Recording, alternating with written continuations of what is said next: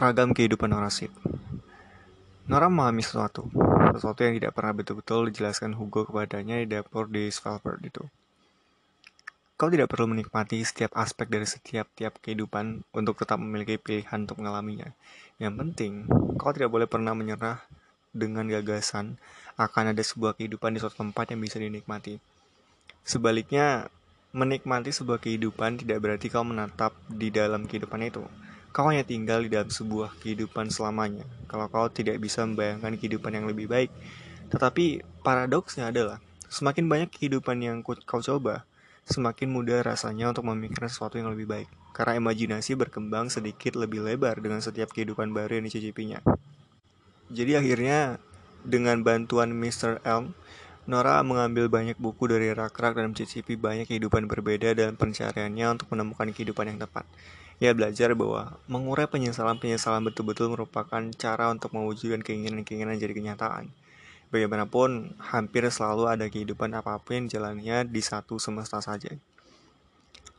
Di dalam satu kehidupan, ia menjalani waktu sendirian di Paris dan mengajar bahasa Inggris di kampus Montparnasse dan bersepeda di tepi Seine dan membaca banyak buku di bangku-bangku taman. Di kehidupan lain, ia menjadi guru yoga dengan leher yang mampu bergerak seperti burung hantu. Di dalam satu kehidupan, ia, tetap, ia tetap berenang, tapi tidak pernah mengincar olimpiade. Ia hanya melakukannya untuk bersenang-senang saja. Di dalam kehidupan itu, ia menjadi penjaga pantai di resort pantai di Sitges, dekat Barcelona. Fasih dalam bahasa Katalan maupun Spanyol dan mempunyai sahabat yang sangat lucu bernama Gabriela yang mengajarinya cara berselancar dan dengan siapa ia berbagi apartemen 5 menit dari pantai. Ada satu ekstensi ketika Nora meneruskan men menulis fiksi yang sesekali dilakukannya untuk iseng-iseng saat kuliah dan sekarang ia menjadi penulis yang karyanya diterbitkan. Novelnya Sosok Sesal mendapat banyak ulasan bagus dan masuk daftar pendek penghargaan literatur besar. Di dalam kehidupan itu, ia makan siang di klub Soho, khusus anggota yang ternyata biasa-biasa saja, sungguh mengecewakan. Bersama dua produser ramah dan supel dari Magic Lantern Production yang ingin mengifilmkan bukunya, ia akhirnya tersedak sepotong flatbread dan menumpahkan anggur merahnya ke celana salah satu produser dan mengacaukan seluruh pertemuan itu. Di dalam satu kehidupan itu, ia punya anak remaja laki-laki bernama Henry yang tidak pernah ditemuinya dengan benar karena anak itu terus-menerus membanting pintu di depan mukanya. Dalam suatu kehidupan yang merupakan pianis konser yang tengah mengadakan tour di Skandinavia, tiap malam bermain untuk menonton untuk penonton yang tergila-gila dan memudar ke perpustakaan tengah malam dalam salah satu permainan Chopin piano concerto nomor 2 di Finlandia Hall di Helsinki. Di dalam satu kehidupan, ia hanya makan roti panggang. Dalam satu kehidupan, ia kuliah di Oxford dan menjadi dosen fakultas filsafat di St. Catherine College dan tinggal sendirian di dalam rumah deret bergaya Georgian yang indah dalam deretan rumah yang elegan, di tengah-tengah lingkungan tenang dan terpandang. Di kehidupan lain, ia merupakan lautan emosi, yang merasakan segala sesuatunya secara mendalam dan langsung, setiap kegembiraan dan setiap kesedihan. Satu momen bisa mencakup kesenangan sekaligus rasa sakit yang intens, seolah-olah keduanya bergantung satu sama lain, seperti pendulum yang tengah berayun. Hanya berjalan-jalan santai di luar bisa membuatnya digelayuti kesedihan hanya karena matahari menyusup ke balik dia ke balik awan. Namun di sisi lain, bertemu seekor anjing yang terang-terangan berterima kasih atas perhatiannya membuatnya sangat gembira hingga ia merasa bisa lelah, bisa meleleh ke trotoar saking bahagianya. Dalam kehidupan itu, ia punya banyak buku puisi Emily Dickinson. Ya, di samping ranjangnya dan memiliki daftar lagu berjudul Situasi Euforia Ekstrim. Dan satu lagi berjudul lem untuk memperbaiki memperbaik memperbaikiku waktu aku hancur. Dalam satu kehidupan, ya adalah vlogger travel dengan satu juta tujuh ratus lima puluh ribu pelanggan di YouTube dan jumlah setara yang yang mengikutinya di Instagram. Dan videonya paling populer adalah video ketika ia jatuh dari gondola di Venesia. Ia juga punya satu video tentang Roma yang berjudul uh, Roma Terapi. Di dalam satu kehidupan, ya orang tua tunggal, seorang bayi yang betul-betul tidak mau tidur. Misalnya dalam satu kehidupan, ya kolumnis dunia hiburan di tabloid dan membuat artikel-artikel tentang hubungan-hubungan Rain Belly. Di dalam satu kehidupan yang merupakan editor foto di National Geographic dan satu kehidupan yang merupakan arsitek peduli lingkungan yang menjalani kehidupan karbon netral dalam bungalow rancangannya sendiri yang menampung air hujan dan menjalankan listrik dari tenaga matahari. Di dalam satu kehidupan yang merupakan pekerja kemanusiaan di Botswana, dalam satu kehidupan pengasuh kucing, dalam satu kehidupan relawan di tempat penampungan tunawisma, dalam satu kehidupan ia tidur di sofa salah satunya teman yang ia miliki, di dalam satu kehidupan yang mengajar musik di Montreal, di dalam satu kehidupan yang menghabiskan seharian berdebat dengan orang-orang yang tidak dikenalnya di Twitter dan mengakhiri sebagian besar cuitannya dengan kalimat lakukan dengan lebih baik. Selagi diam-diam menyadari ia mengatakan itu kepada dirinya sendiri. Dalam satu kehidupan ia tidak punya akun media sosial, dalam satu kehidupan ia tidak pernah minum alkohol, di dalam satu kehidupan ia juara catur dan saat ini tengah mengikuti turnamen di Ukraina dan satu kehidupan ia menikah dengan anggota minor keluarga kerajaan dan membenci setiap menitnya. Dan satu kehidupan Facebook dan Instagramnya hanya berisi kutipan-kutipan dari Rumi dan Lause.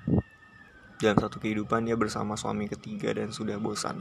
Di dalam satu kehidupan ia sudah dia adalah atlet angkat besi yang vegan. Dalam satu kehidupan ia berkeliling Amerika Selatan dan mengalami gempa bumi di Chili dalam satu kehidupan ia punya seorang teman bernama Becky yang berujar, Oh, what's large? Seperti tokoh novel Great Expectation, kapan pun ada hal baik terjadi. Di dalam satu kehidupan dia bertemu Hugo lagi menyelam di pesisir Korsikan dan mereka mengobrolkan mekanisme kuantum dan mabuk bersama di bar tepi pantai sampai Hugo menyelinap pergi. Keluar dari kehidupan itu di tengah-tengah kalimat, jadi Nora tinggalkan jadi Nora ditinggalkan berbicara dengan Hugo yang tidak tahu apa-apa dan berusaha mengingat-ingat namanya. Di dalam beberapa kehidupan, Nora menarik banyak perhatian. Dalam beberapa kehidupannya tidak menarik perhatian satu orang pun. Dalam beberapa kehidupan dia kaya. Dalam beberapa kehidupan dia miskin. Di dalam beberapa kehidupan dia sehat. Dalam beberapa kehidupan dia bahkan tidak mampu naik tangga tanpa ngos-ngosan. Dalam beberapa kehidupan dia menjalin hubungan. Dalam beberapa kehidupan yang lain ia melajang. Dan banyak kehidupan ia ada di antaranya dalam beberapa kehidupan yang menjadi ibu. Tapi dalam sebagian besar kehidupan bukan. Ia pernah menjadi seorang bintang rock, atlet olimpiade, guru musik, guru SD, dosen, CEO, sekretaris pribadi, kokli, glasiolog, klimatolog, pemain akrobat, penanam pohon, manajer audit, penata rambut, pengasuh anjing profesional, kerani, pengembang perangkat lunak, resepsionis, tukang bersih-bersih di hotel, politikus, pengacara, pengutil, ketua badan amal perlindungan laut, karyawan toko lagi, pelayan manajer tingkat pertama, peniup kaca, dan seribu hal lainnya. Ia mengalami berkomuter dengan mobil, bus, kereta, feri, sepeda, jalan kaki, yang mendapatkan surel dan surel dan surel.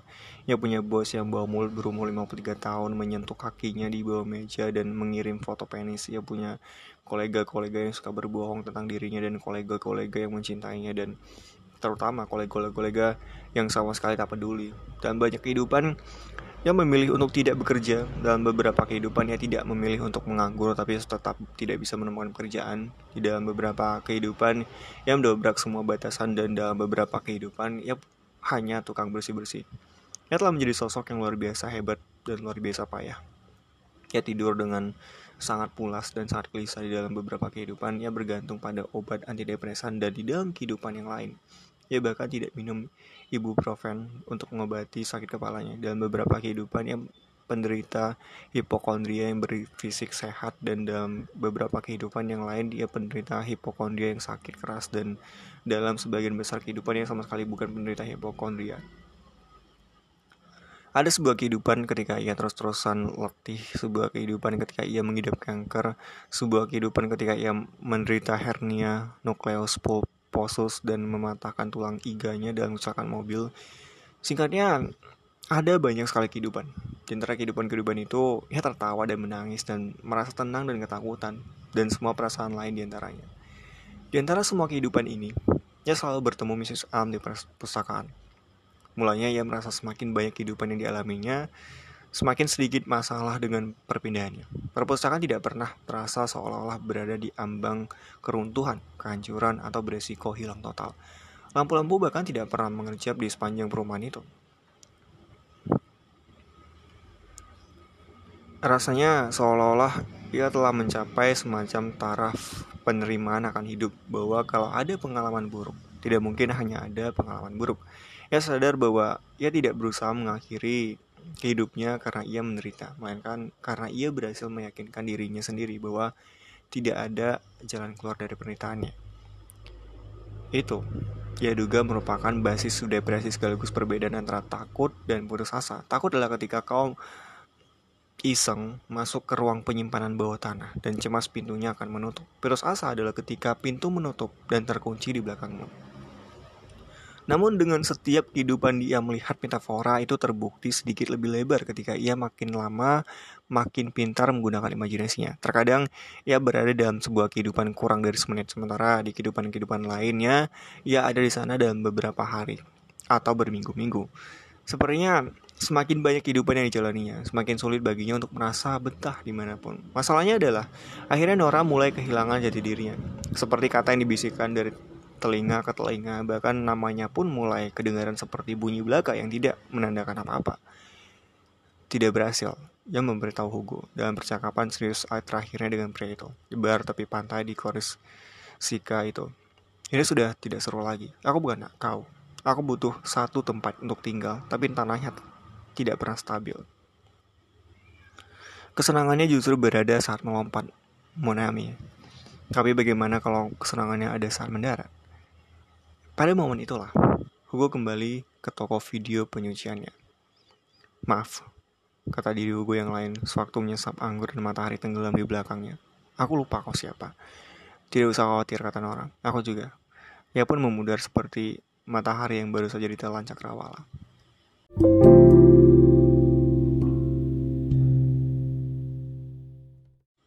Tersesat di perpustakaan. Mrs. Elm, ya Nora ada apa? Di sini gelap. Aku menyadarinya. Ini bukan pertanda bagus kan? Bukan. Ujar Mrs. Elm terdengar gugup. Kau tahu persis itu bukan pertanda bagus. Aku tidak sanggup melanjutkan. Kau selalu mengatakan itu. Aku kehabisan kehidupan. Aku sudah pernah menjadi segalanya, tapi tetap saja akhirnya aku kembali ke sini. Selalu ada sesuatu yang menghentikan menikmatinya. Selalu. Aku merasa kurang bersyukur. Ya, itu tidak perlu. Lagi pula, kau tidak kehabisan apa-apa. Elm terdiam untuk mendesa. Tahukah kau bahwa setiap kali kau memilih sebuah buku, buku itu tidak pernah kembali kerak? Ya, itulah sebabnya kau tak akan pernah bisa kembali ke kehidupan yang sudah kau coba. Akan selalu ada kebutuhan untuk semacam variasi dalam temanya. Di perpustakaan tengah malam, kau tidak bisa mengambil buku yang sama dua kali. Aku tidak mengerti. Ya, bahkan dalam gelap pun kau tahu rak-rak ini masih sama penuhnya seperti terakhir kali kau melihatnya. Raba mereka, kalau kau mau. Nora tidak meraba mereka. Iya, aku tahu itu. Rak-rak itu masih sama penuhnya seperti waktu kau pertama kali tiba di sini, bukan? Aku tidak. Itu artinya masih ada banyak kemungkinan kehidupan di luar sana untukmu sama seperti dulu. Bahkan jumlahnya tak terbatas. Kau tak akan pernah kehabisan kemungkinan. Tapi kau bisa kehabisan keinginan untuk menginginkan mereka. Oh Nora, oh apa? Terdapat di dalam, dalam kegelapan. Nora menekan lampu kecil di arlojinya hanya untuk mengecek pukul 0000. Kurasa kata Mrs. Alma akhirnya. Kalau aku boleh mengatakannya tanpa terkesan kasar, kurasa kau mungkin agak kehilangan arah. Bukankah itu sebabnya aku datang ke perpustakaan tengah malam pertama-tama? Karena aku kehilangan arah. Eh, iya, iya.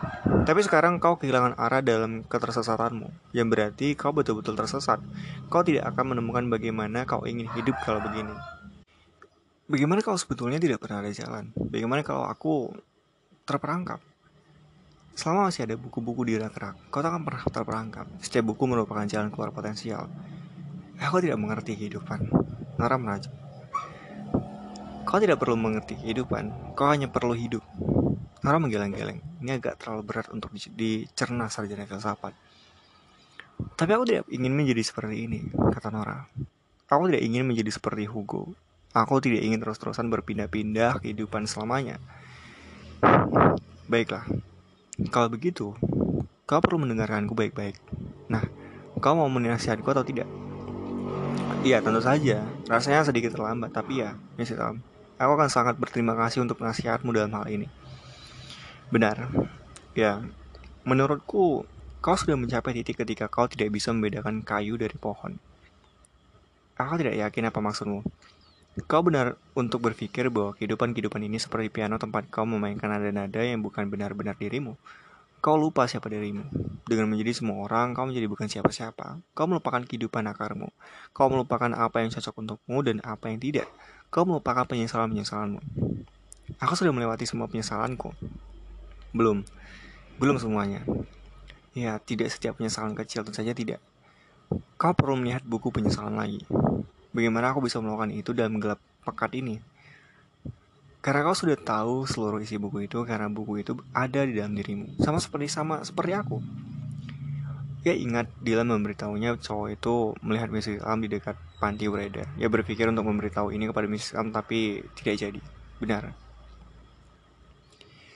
Kita hanya tahu apa yang kita lihat. Segala yang kita alami pada akhirnya hanya merupakan persepsi kita akan hal itu.